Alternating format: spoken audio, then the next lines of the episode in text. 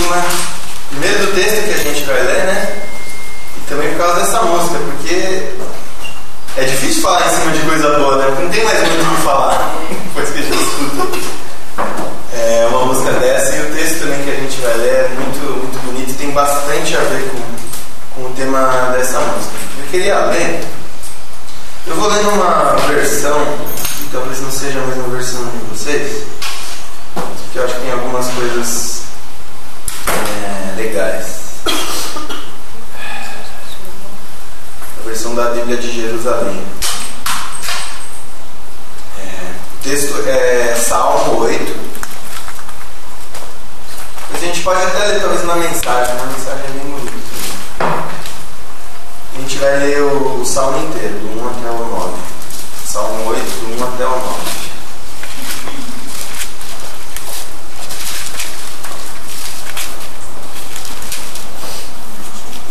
Oito, do 1 até o 9. O salmo inteiro, né? É, vamos lá. Yahvé, Senhor nosso, quão poderoso é teu nome em toda a terra. Ele divulga tua majestade sobre o céu. Pela boca das crianças e bebês, tu o firmaste. Qual fortaleza contra os teus adversários, para reprimir o inimigo e o vingador. Quando vejo o céu, obra dos teus dedos, a lua e as estrelas que fixaste, que é, que é um mortal para que deles te lembres, e um filho de Adão que venhas a visitá-lo. E o fizeste um pouco menor do que um Deus, coroando de glória e beleza, para que domine a obra de tuas mãos, sobre seus pés tudo colocaste. Ovelhas e bois, todos eles, e as feras do campo também a ave do céu e os peixes do oceano que percorrem a senda dos mares. E a vé, nosso Senhor, quão poderoso é teu nome em toda a terra. É... Os salmos são bem difíceis da gente traduzir e da gente falar porque são poesias, né? assim como a música. É... Uma, uma música ela tem uma beleza não só do conteúdo, mas estético também. Né? É uma é algo estético. Até hoje manhã a gente estava comentando e lembrando, é, nas nossas férias a gente foi no mosteiro é, fazer passeio de turistão, né? e por acaso tinha uma apresentação de um, de um coral de monges. E, e se tem uma coisa que nós evangélicos é, temos muito pouca preocupação é com a estética, né? E você vai num mosteiro desse, parece que tudo ali foi pensado para falar para você para você olhar, para você. É, parece que a estética tem o conteúdo e ela te fala alguma coisa, né? A contemplação, você olha, se não tivesse nada, você só entrando naquele mosteiro e olhando a, a beleza das obras de arte, a arquitetura, a luz entrando no lugar certo, as figuras, as pinturas todas fazendo sentido e passando alguma mensagem, tudo aquilo já, já é o conteúdo em si. E, e, além disso, a gente teve a oportunidade de ouvir eles cantando e tal, mesmo sem entender nada, porque era em latim, mas parece que fala, né? Você, a, a melodia, a harmonia deles ali cantando, transmite alguma coisa. E eu penso que não é por acaso que Deus fez todas as coisas com beleza.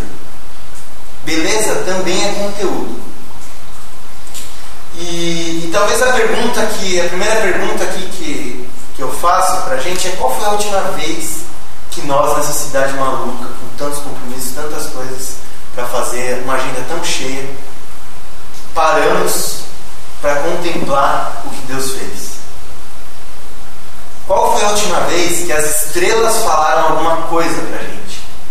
Ou que uma árvore, uma flor, um passarinho, é, uma pessoa um amigo? Qual foi a última vez que a gente é, percebeu que Deus. Acontece uma coisa. A tecnologia é a Nancy, pela artista, ela corre Facebook, corre o Pinterest.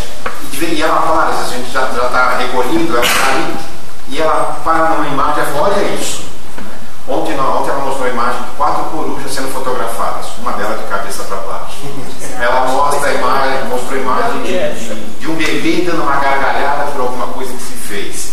Então o que você está dizendo, é. no meu caso especificamente, assim, quatro contempla com mais frequência do que o normal, em função dela, acho que para tua mãe deve ser a mesma coisa, é, e ter essa possibilidade, mas você tem razão.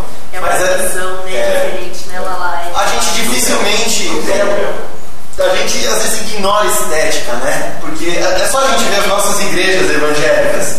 Muitas vezes são galpões, são, e, e assim não tem preocupação estética nenhuma porque você precisa passar conteúdo, você precisa falar, você precisa.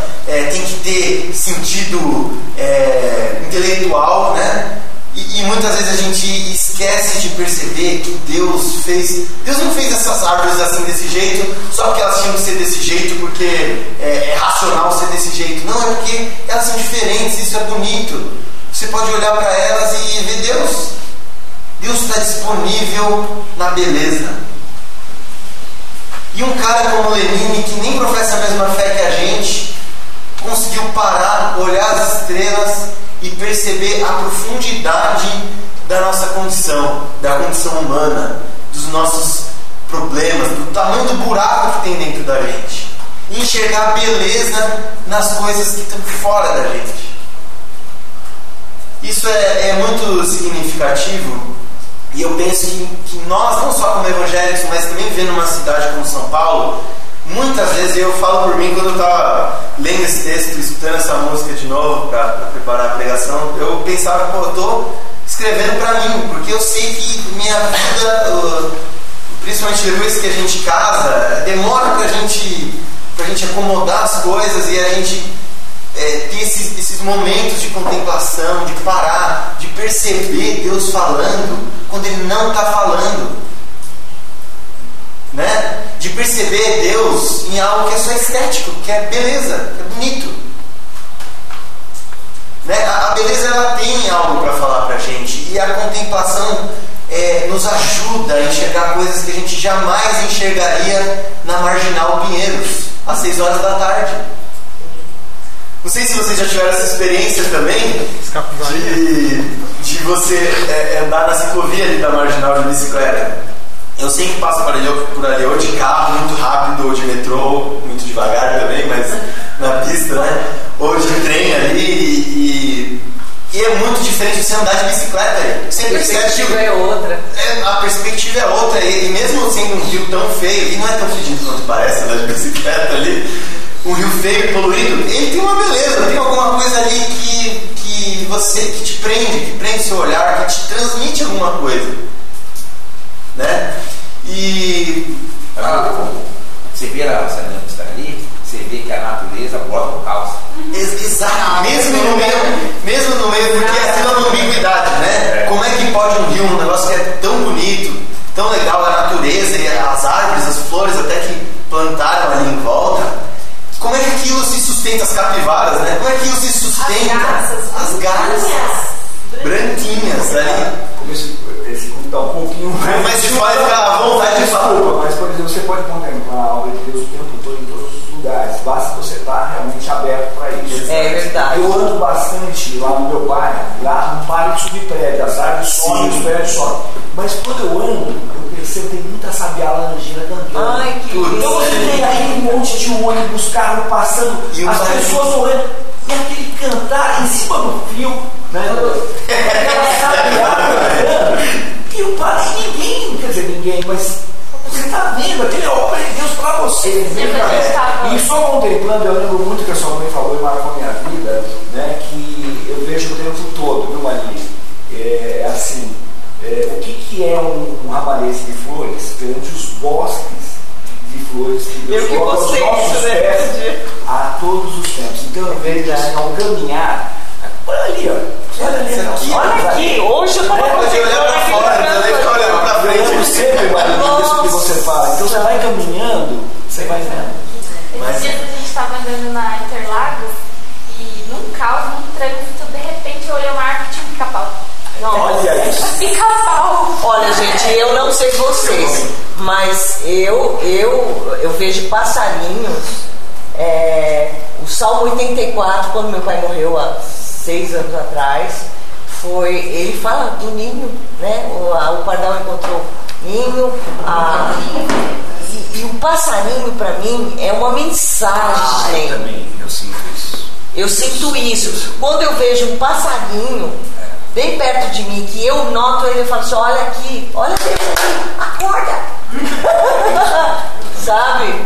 Bem por aí. ia na Papinho, é, fui comprar alguma coisa lá e voltando, parou o trânsito. E você percebia todo mundo olhando e você ouvia um, um cantar diferente. Exatamente assim. Mas que, eu nunca ouvi isso, né? Um casal de tucanos. Nossa. No meio do, do, do, da avenida, E aí eu comentei com a Irvi, né? Falei, nossa, o que aconteceu? Eu falei, eles são habituês lá da- do condomínio.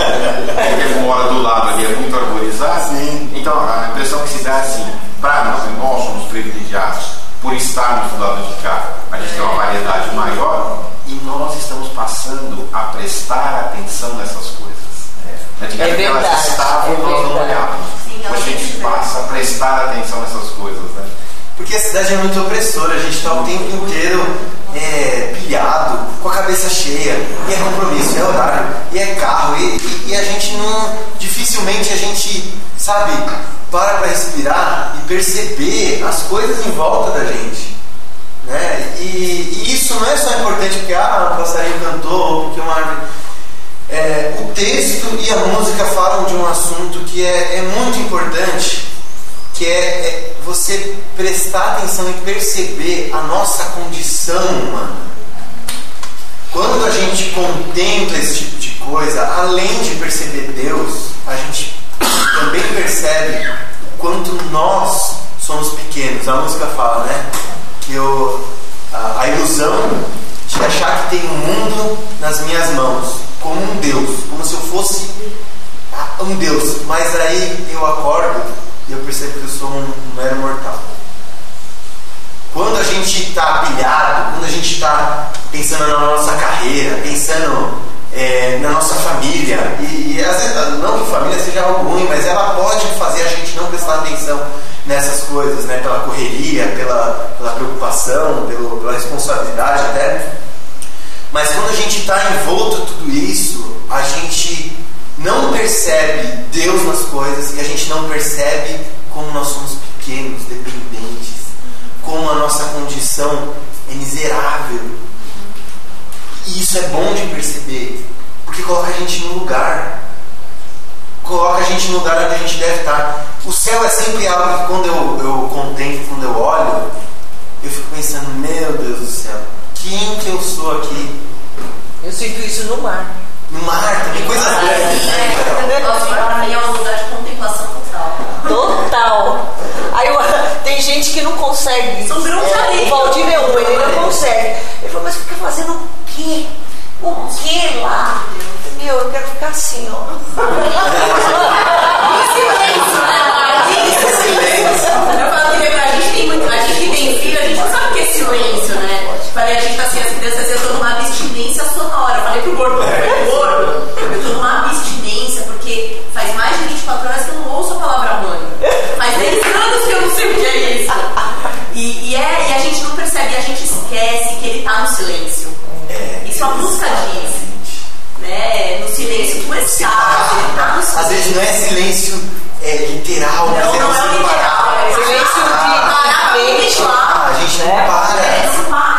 Somente parar. E É, eu, às vezes, interrompo as conversas, às vezes, com o Will pra falar assim: para tudo, para, olha essa borboleta. Principalmente pra Borboleta.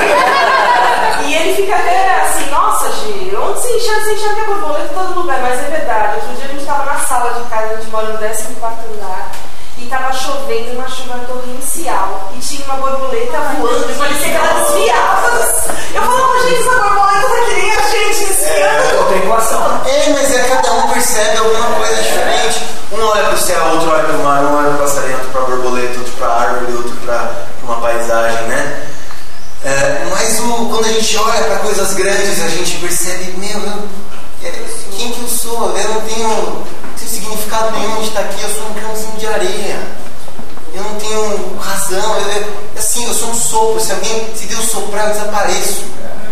Quando a gente assiste aqueles programas, né, sobre, sobre o espaço e tal, Discovery Channel, essas coisas, é, uma vez eu estava assistindo um que eles estavam falando sobre o Sol e como o Sol é uma explosão nuclear megalomaníaca controlada.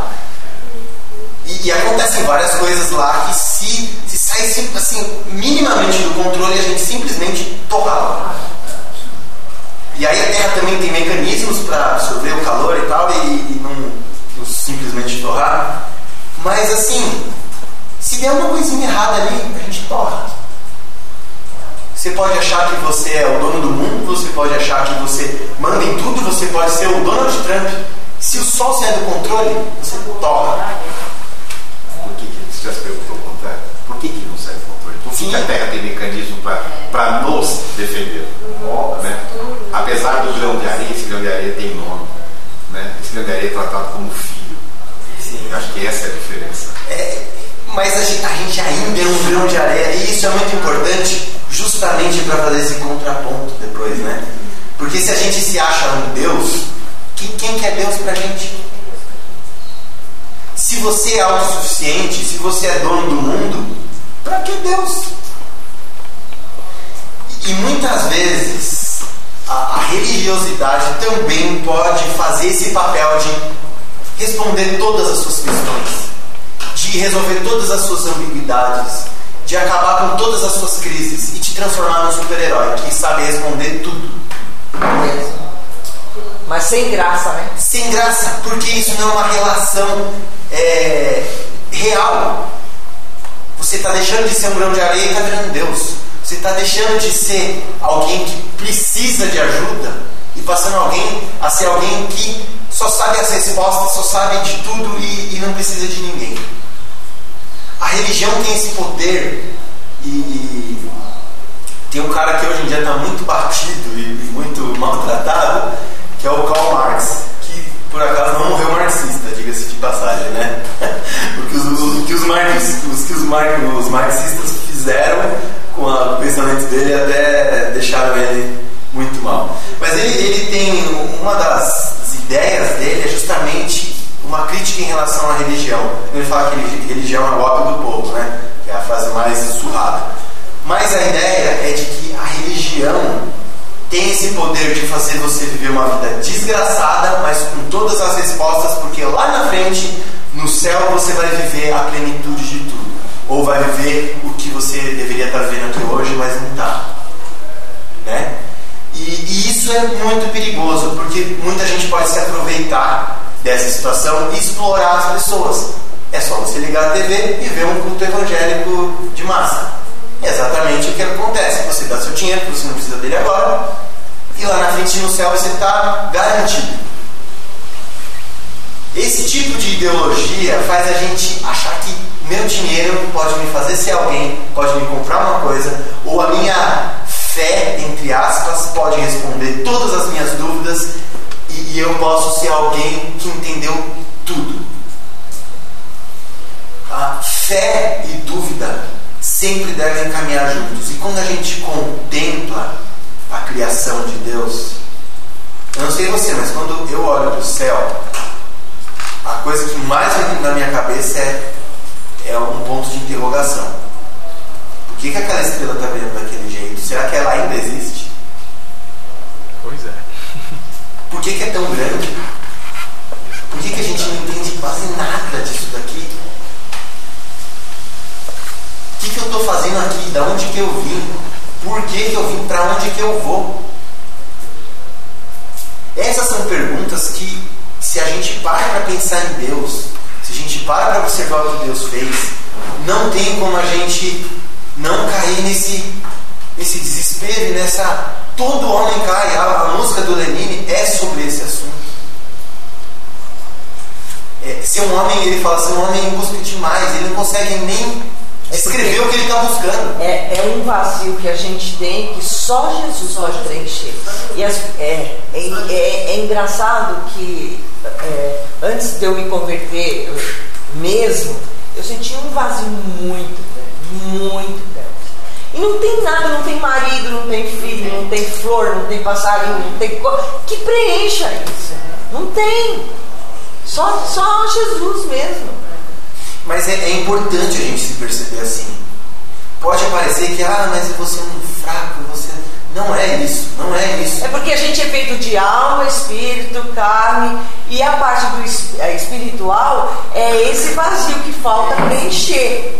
Que falta sentido, a gente é desconectado, a gente olha para as coisas e não consegue arrumar um motivo do porquê elas estão ali, por que eu estou aqui, para onde eu vou, o que, que eu estou fazendo, por que, que eu estou fazendo que eu faço. E a fé, ela não é fé se ela não começar com dúvida. A religião vai falar que você tem que responder todas as perguntas e a fé tem que ser inabalável, tem que ser isso. E a fé é certeza, né? Na Bíblia a gente lê que fé é certeza. Mas é a certeza de coisa que não existe, que você não vê. Que não existe não, que você não vê. E se você não vê, começa com dúvida. Se não começar com dúvida, você está é, crendice, como eu estava conversando com o Gordo, ele estava falando isso, né? Tem uma diferença grande entre fé e crendice. Crendice é você. São coisas que você controla que você consegue é, de alguma forma ver. Mas fé é uma esperança em algo que você não está vendo, que você não sabe se vai dar certo. Mas você acredita. Fé é você olhar para o céu e achar tudo aquilo um verdadeiro absurdo. Mas você fala, putz, eu acredito que tem um Deus controlando tudo isso e que está fazendo as coisas andarem para o rumo certo. Mas você não está vendo? Se está longe, está olhando uma estrela que talvez já, já tenha até morrido, que nem brilha mais, mas a gente está vendo aqui e acreditando que Deus está controlando todas essas coisas que a gente não consegue nem entender, imagina controlar. É, Essa ideia de que a gente controla coisas é, é uma ilusão. Você acha que você é um Deus, mas a hora que a coisa aperta, você percebe que você é um grão de areia.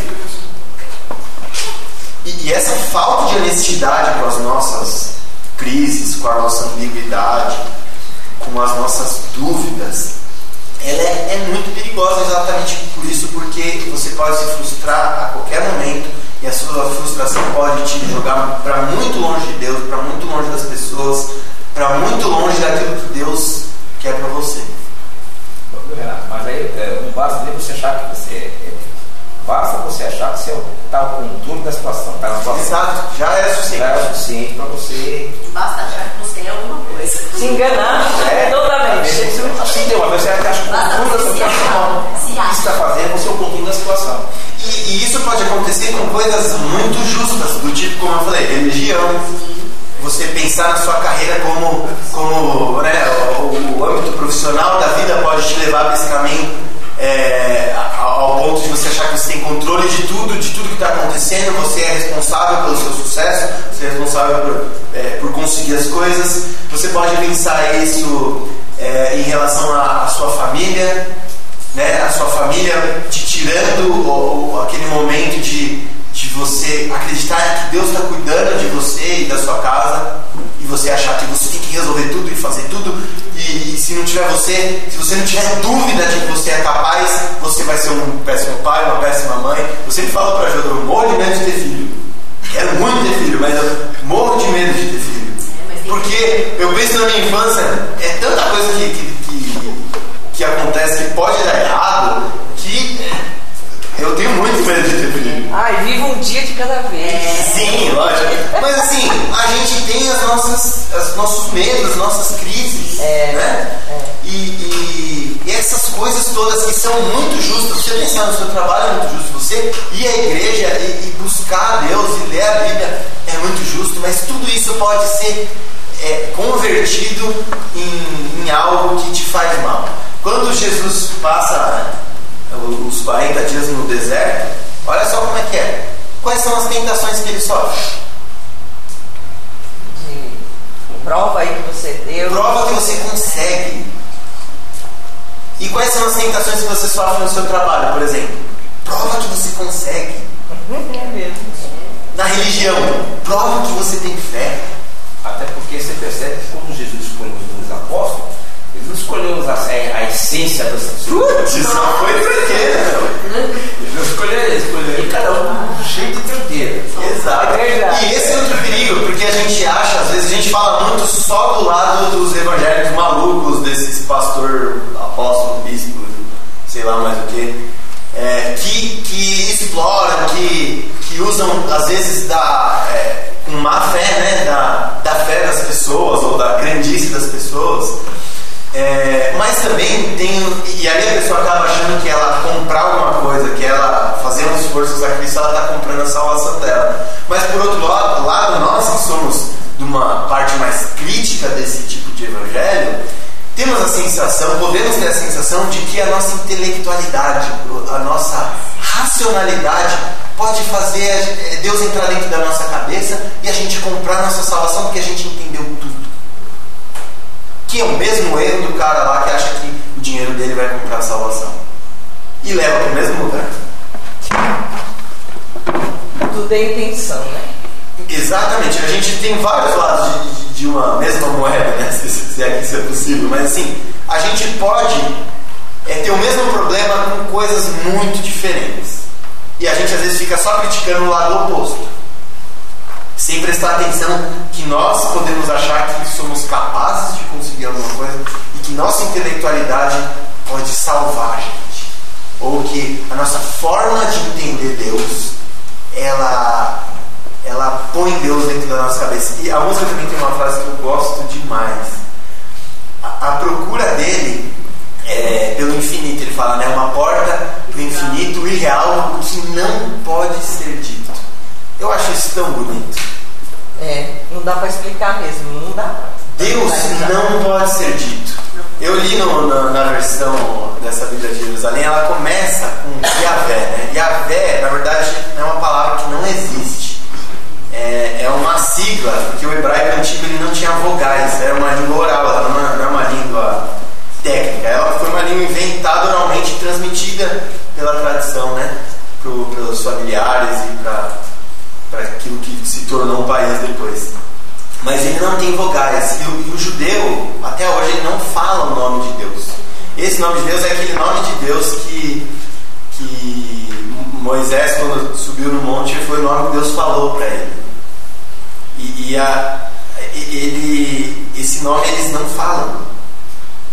É uma sigla que é YHWH. E aí, assim, a gente colocou Yahvé, colocou nisso as, as vogais para tentar só sistematizar a coisa. Mas isso demonstra é, que para um judeu que tem toda essa tradição e, e é um, um povo que carrega uma tradição religiosa e uma relação com Deus muito direta, para esse povo, Deus é, é algo indizível. Você não pode falar. Ele não cabe dentro de uma língua, de um raciocínio, ele não cabe dentro do, das nossas categorias intelectuais. Não cabe. Esses dias estava. Uh, a gente raramente assiste TV, né? Mas eh, um dia desse eu fui ligar alguma coisa lá na, na, na TV e aí liguei o, o, aparelho de TV a cabo, tava bem na Universal, no, no programa da Universal. E assim, eu assisti dois minutos e foi o tempo que eu. só pra passar aquele choque e conseguir mudar de canal, né? Porque em dois minutos o cara emendou uma besteira na outra de um jeito que eu, eu falei assim Gente, ele primeiro ele falou assim que você tinha que ir lá porque só eles eles tinham algo que ninguém mais tinha. E que Deus ali nunca ia te falar não. Nunca. Se ele falava, seus parentes, seus familiares, seus amigos, seu, seu chefe pode falar não, mas Deus nunca vai te falar não. E você vem aqui porque a gente tem algo que ninguém tem e tal, não sei o que. Essa sensação de controle que lógico ali é um absurdo, mas a gente pode ter isso em outros níveis, de, de outras formas. É, essa sensação de controle é terrível. Terrível, porque Deus não cabe. Né? Se, se ele não cabe na nossa cabeça, você acha que ele vai caber é, na, nos meus argumentos, na forma como eu vou lidar com ele, eu vou convencer ele das coisas e vou, e vou manipular ele a meu favor? Isso não existe. Uma outra coisa muito legal nesse texto é que ele fala de algumas, algumas não, tudo que, que nós temos, tudo que nós somos são concessões de Deus. Ele sempre está falando em Deus em segunda pessoa, ele nunca está manipulando Deus. Deus sempre é o, um tu distante, mas que chega próximo de nós e nos concede vida, nos concede a criação dele. Eu acho que esse ponto é fantástico. Deus nos concede o trabalho dos dedos dele. Engraçado que o texto não fala, no original está assim mesmo: é dedo, não é mão. Trabalho de sei se a minha mãe deve conhecer bem isso, né? Que é aquele trabalho que você faz com um cuidado que só um dedo pode colocar aquele negócio naquele lugar. Não é uma mão, é um dedo. É algo feito com cuidado, é algo que você é, faz de um jeito planejado, que você sabe o lugar das coisas e as peças estão ali na sua frente, de maneira que você sabe onde cada uma tem que ficar. E o texto ele é muito significativo nesse ponto, porque ele, ele fala assim: a, a, obra dos teus dedos, a lua e as estrelas que você estabeleceu num lugar preciso. Num lugar preciso.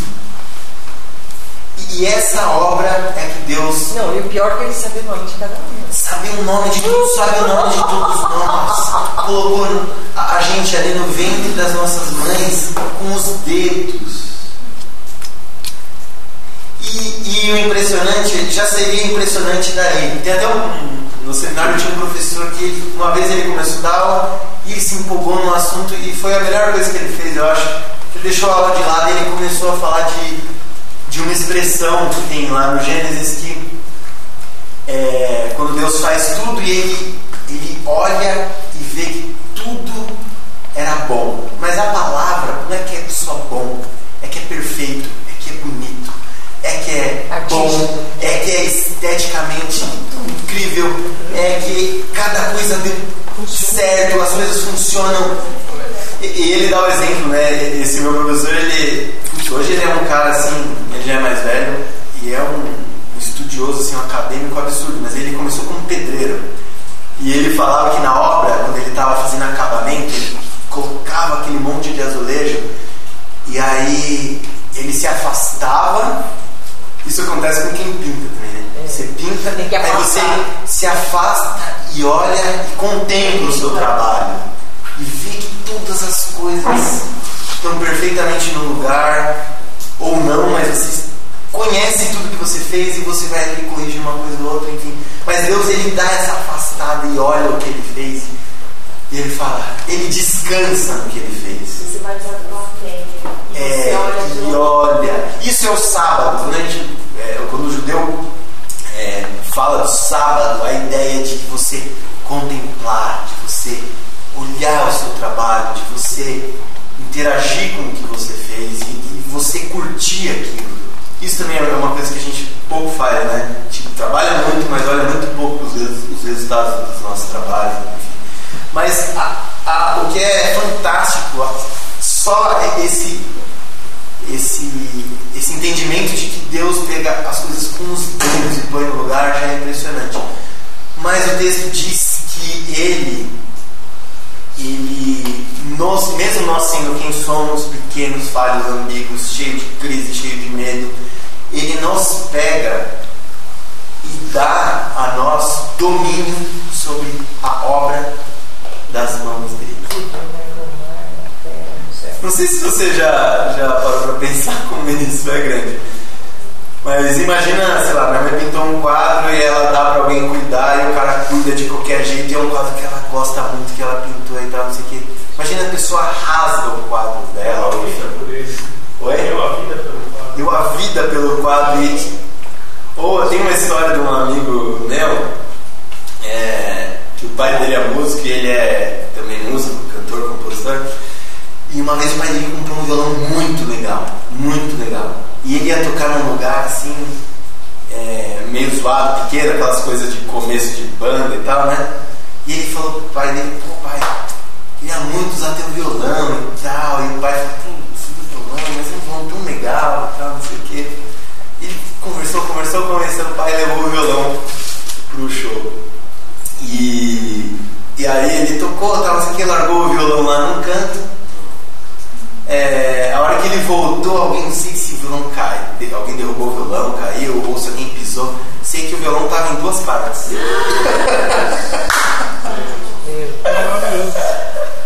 e aí ele cara, ele entrou numa crise e tal. Sei que ele conseguiu chegar em casa de alguma forma, falar e no final deu, deu tudo mais ou menos certo. Mas imagina só, eu imagino que fazer tudo que Deus fez foi muito mais difícil do que fabricar um violão, né? E, e Deus coloca à nossa disposição. E a gente conhece a história de como tudo aconteceu e nós pegamos esse violão e a gente não só deixou ele cair, a gente colocou ele num triturador. É andar de bicicleta na Marginal Pinheiros e a gente fez com um rio, né? É só a gente ver o que que uma pessoa pode fazer numa guerra, ou enfim. É só a gente pensar em todas as desgraças que a gente já conseguiu fazer na história. E mesmo assim, Deus ah, mantém esse domínio é, pra gente e nos dá domínio da, da, da obra que Ele fez tanto mim.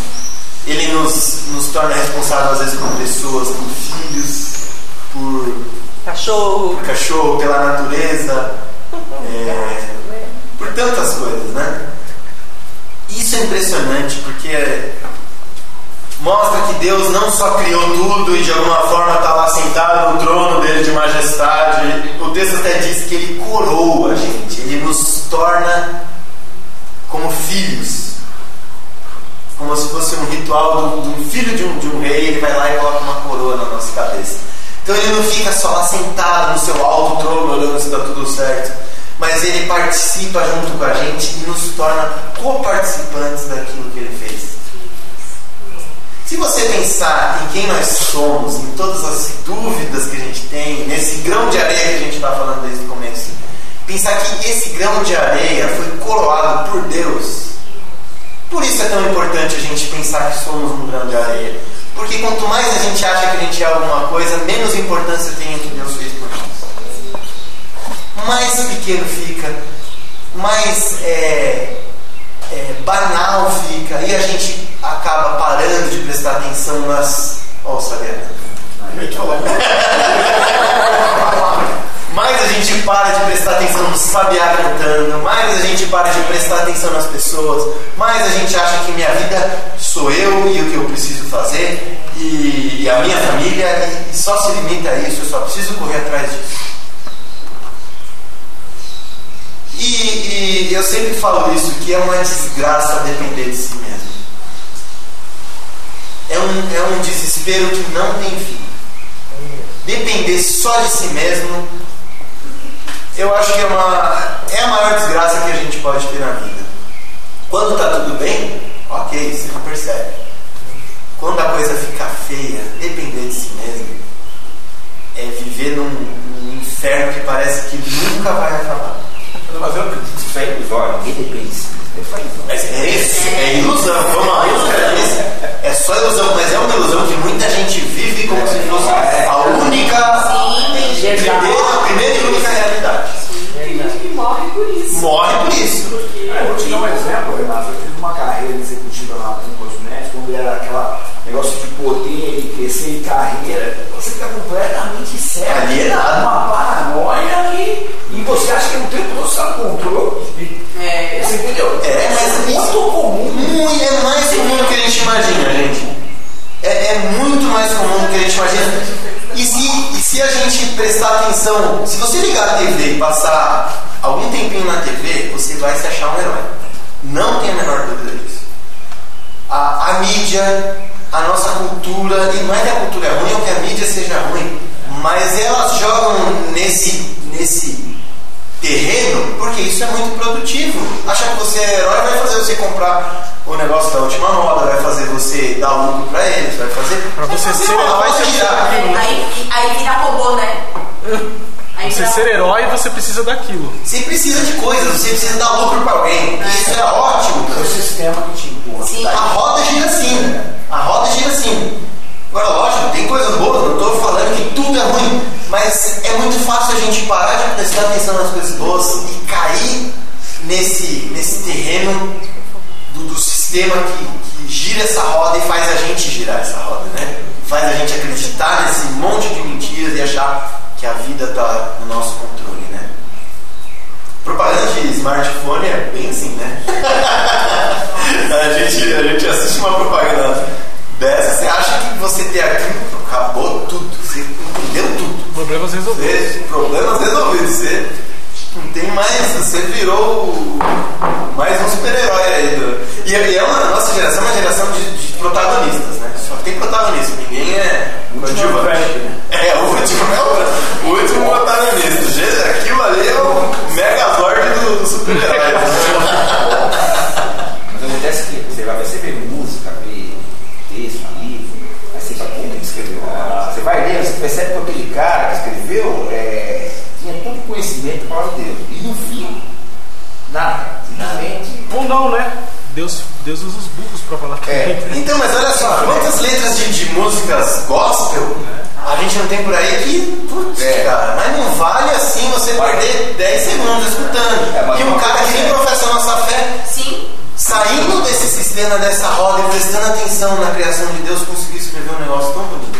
Mas uma coisa é certa, se você analisar essa música, é, simplesmente ele não, não só Deus, ele para escrever uma música dessa, no meu, meu, meu, meu texto, você acredita nas coisas de Deus, que é uma diferença de dizer que é Sim, sim. Isso não quer dizer que o cara é crente, não quer dizer que ele vai ser salvo, nas enfim. coisas de Deus para escrever uma música dessa. Mas, mas tem uma coisa bem importante, Carlão, que isso nos torna mais culpados ainda, porque Deus fez tudo isso, como diz lá em Romanos, né? Que Deus fez tudo, tudo pra gente enxergar Ele. O texto também fala que a, a- a ideia quando ele fala assim de é, é, ó eterno, majestoso Senhor, teu nome ecoa por todo mundo. A ideia, hum, originalmente, assim, é de que as coisas todas, a, toda a criação, ela fala o nome de Deus. E a gente não escuta, e a gente não acredita. Isso nos torna ainda mais culpados, menores ainda do que, do que a gente acha que a gente é, e, e nos torna ainda menos é, merecedores daquilo que Deus fez por nós. Por isso é tão importante a gente ter essa dimensão. Quando a gente para, a gente percebe quem nós somos e quem Deus é. É, isso é muito importante. Agora, nós, sozinhos, jamais vamos- conseguir entender isso é, de forma a, a nos salvar. Como o texto diz, é sempre uma ação de Deus se mostrando, é Deus concedendo, é Deus dando, é Deus fazendo, é Deus é, chamando a gente a dar uma resposta. Como a semana passada o Kleber disse, né? É Deus é quem chama. A gente às vezes cai nessa ilusão de achar que eu, eu respondo a algo e eu tenho mérito daquilo. Mas é, é, é sempre Deus que toma a iniciativa e concede a gente a oportunidade de viver é, junto dele. Isso é, é, O texto diz né, que ele nos dá autoridade e glória. A palavra é autoridade mesmo. Como que alguém que é um grão de areia, que mal sabe de onde veio e para onde vai, tem autoridade para quê? Isso é, eu, eu acho muito, muito, Se muito pensar legal. que no universo ele homem, ele escolheu um homem. Exato, isso é, é incrível. E o homem, ele sai, ele é um grão de areia, né? Ele é. Ele é um grão de areia porque ele sai do pó. Ele sai da, da terra. Isso também é, é- é muito interessante. Que a gente não é melhor do que nada do que está aqui. A gente é a sai do extensão disso daqui. E a gente deveria cuidar disso daqui como se isso fosse a gente. É verdade. Se a gente olhasse para o sabiá, o sabiá é a gente. Como se a gente olhasse para uma árvore e uma árvore eh, sendo derrubada deveria doer na gente. Dói, dói. É uma dimensão que muitas vezes falta para o nosso contexto evangélico. Né? A gente fala muito da gente e fala pouco das coisas que Deus fez e do valor que tudo isso tem. Né? Olha, lá em Gênesis, não fala que Deus estava no templo, fala que ele estava no jardim. Então todo mundo deveria de cultivar, nem que seja um pequeno jardim, mesmo não é apartamento, para se lembrar disso. E a gente tem que se lembrar também que a- essa lógica ela é tão importante, ela, ela faz tanto sentido na criação, que o próprio Deus, para que a gente pudesse entender isso, ele se fez um grão de areia. Esse que você não pode, você não consegue falar nem nome, quanto mais entender, ele se agachou e se fez como um de nós para que nós pudéssemos entender tudo isso. E a partir desse sacrifício dele, do entendimento que esse sacrifício nos trouxe, e o sacrifício não é só a morte, o sacrifício, quando a gente tem essa dimensão, é ele se tornar homem, nascer de uma mulher num, num estábulo. Nasceu no, numa maternidade como essas nossas de hoje em dia. Nasceu num estábulo. E, e isso tudo já é um sacrifício absurdo. Como se não bastasse, ele se separou dele mesmo, morrendo. Para que a gente pudesse ter essa dimensão de que nós somos quem somos, carentes de Deus, e Deus é esse que poderia não estar nem ligando para nós, que a gente não consegue nem falar o nome dele, quanto mais entendê-lo. Esse Deus se fez entendido em Jesus. Isso é incrível, e não é algo para gente, é algo para a gente se alegrar muito. Ser filho de um Deus que faz esse tipo de coisa é, é algo que deveria dar muita alegria para a gente. É muito privilégio.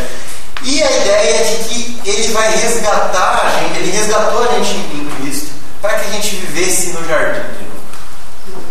Para que a gente vivesse aquilo que, que ele construiu, aquilo que ele planejou para a gente é, no Gênesis. Né?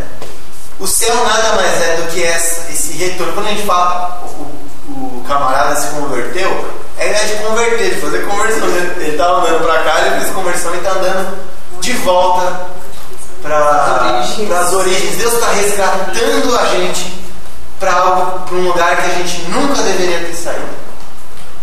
E resgatando a gente para essa lógica somos, se temos vida é porque Deus concedeu. Se podemos dominar a natureza, dominar no sentido de administrar tudo que Ele fez, é porque Ele nos concedeu. Se nós podemos percebê-lo, é porque Ele deixou o nome dele escrito em cada árvore, em cada passarinho, em cada coisa que Ele, que ele fez com os dedos dele. Né? Esse, essa lógica, esse retorno, essa, essa forma de pensar em Deus e pensar nas coisas, é, eu penso que deveria fazer a gente ter atitudes diferentes, viver de um jeito diferente. A vida deveria ter um outro gosto. Isso eu estou falando pra mim, assim, sabe? É, muitas vezes a gente vive uma semana tão corrida, de um jeito tão maluco, achando que eu preciso fazer tanta coisa, que a gente se esquece desse Deus que está controlando tudo.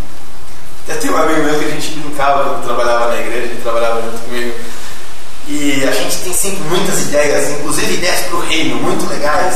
E vamos fazer isso, e vamos fazer aquilo. E a gente tinha que ter uma igreja assim, assim, assado. E a gente tinha que ter um projeto assim, assim, assado. E tal. E, e as coisas dão tanto trabalho. A gente às vezes se envolvia em coisas que, putz, assim, atolavam a gente de, de compromissos até as tampas. E aí, quando a gente estava meio assim, cansado, chegava lá na igreja de trabalhar é, meio cansado, então a gente, a gente brincava, né? Putz, quando a gente chegar lá no céu, acho que Deus vai olhar assim e falar: Meu, não precisava disso tudo. ah, você achou que precisava fazer uma igreja assim, assim, assada. Ah, não, precisa, não era bem assim, não era bem isso que eu falei. ah, porque a gente acha que a gente consegue fazer muitas coisas e que está tudo nas nossas mãos. Sacrifício bom. É. Agora é lógico, mas isso não quer dizer que a gente tem que ficar numa cama olhando para o céu esperando as coisas acontecer, né? Deus espera que nós tenhamos essa responsabilidade de cuidar daquilo que Ele fez, né? O pastor João uma vez falava assim, ah, você quer namorar e fica dentro de casa. Pelo menos fica na janela. Pelo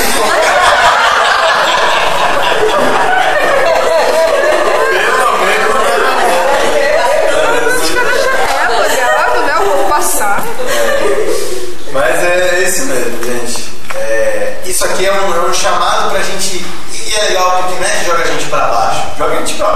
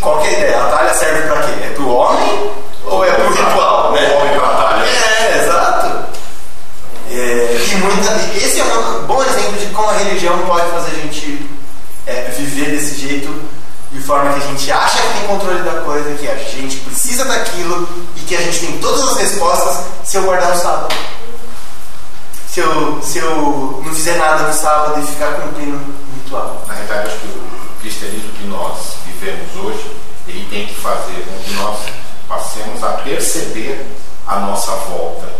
Né? E não que, é, é assim, é, por que que sabia canta? Porque Deus fez ele para isso.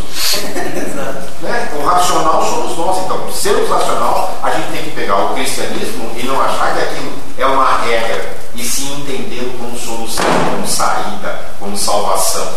né? Porque quando você, a sua racionalidade te leva para onde você quer. ir. A conversão é quebrar, é, é te quebrar no meio, né? Você fala, mas que idiotice, né? Eu estava indo para um lado completamente errado. Quando tudo que eu quero está no início. Quando tudo que eu quero está no meio, o sábado é meu, não eu dele. Deus criou o sábado antes de criar o ritual. É. E ele criou pra gente, não criou e, e é mais ou menos como no Pilates, né? Se não tá doendo, tá errado.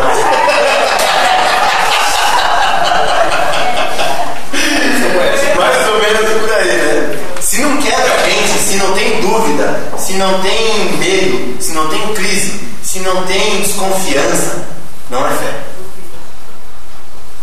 Se não tem isso tudo, você também não vai achar Deus, porque você vai ser seu próprio Deus. Né?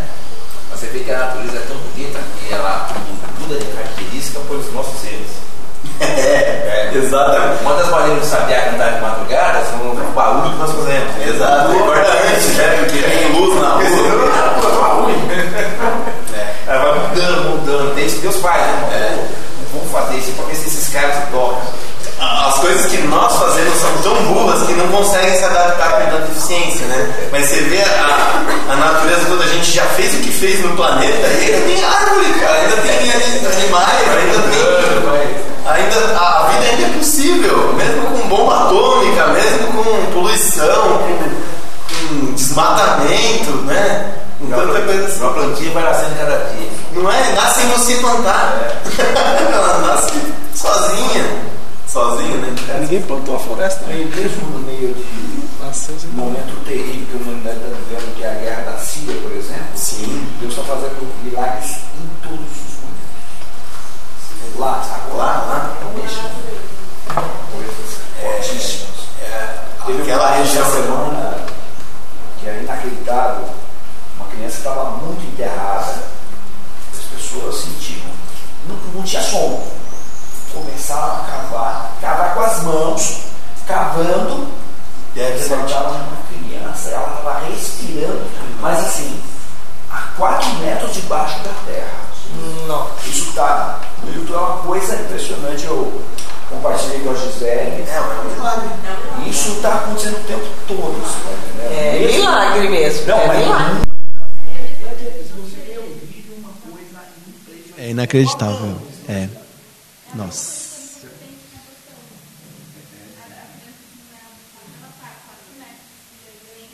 Então, você não acredita quando ele- eles conseguem encontrar a cabeça da criança e ele começa a tirar o rosto, ela começa a abrir o olho. Nossa. Nasceu de novo, literalmente. Literalmente. No meio do caos. Mas é, a gente depende de Deus o tempo inteiro e a gente acha que as nossas capacidades vão resolver, né? Mas é.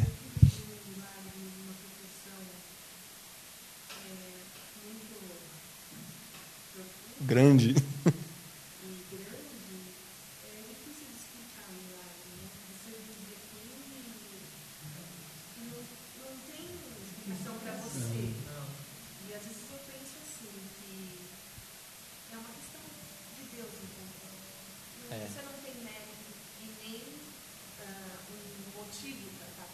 Deus concedeu a vida para você naquele momento. É.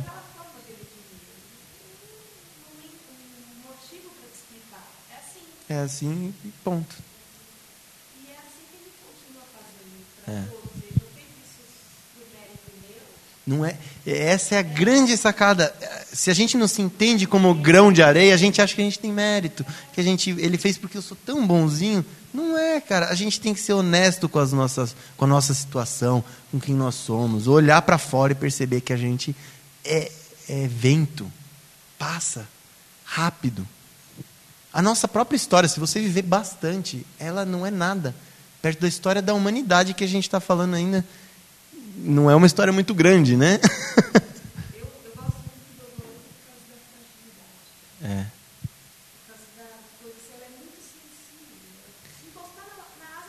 Sim, e, é, e, e, ela vai se desgastando. Quando ela vai ficando velha, a asa vai, vai ficando carcomida. E ela voa com energia solar. Tipo, ela voa por causa do sol. Olha só, é, é sol na medida certa. Se variasse muito a temperatura, ela torrava. É, exato. É, é. Tem muitas mensagens para minha borboleta. É, mas é. É, mas é isso aí, gente. É, espero que a gente saia daqui inspirado a viver uma vida é, que responde a tudo isso, né? De forma alegre, de, de né? pensando no privilégio que é essa vida que Deus nos deu.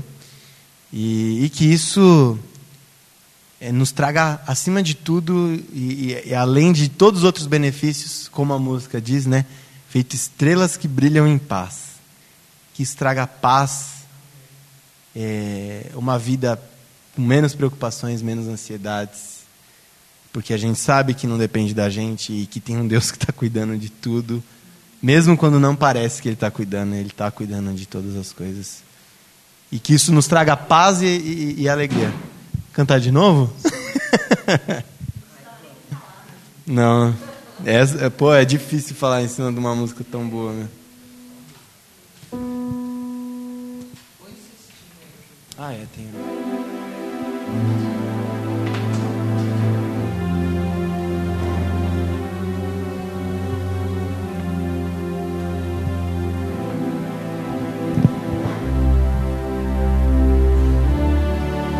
É, depois da pregação, o sentido da música é outro agora, né?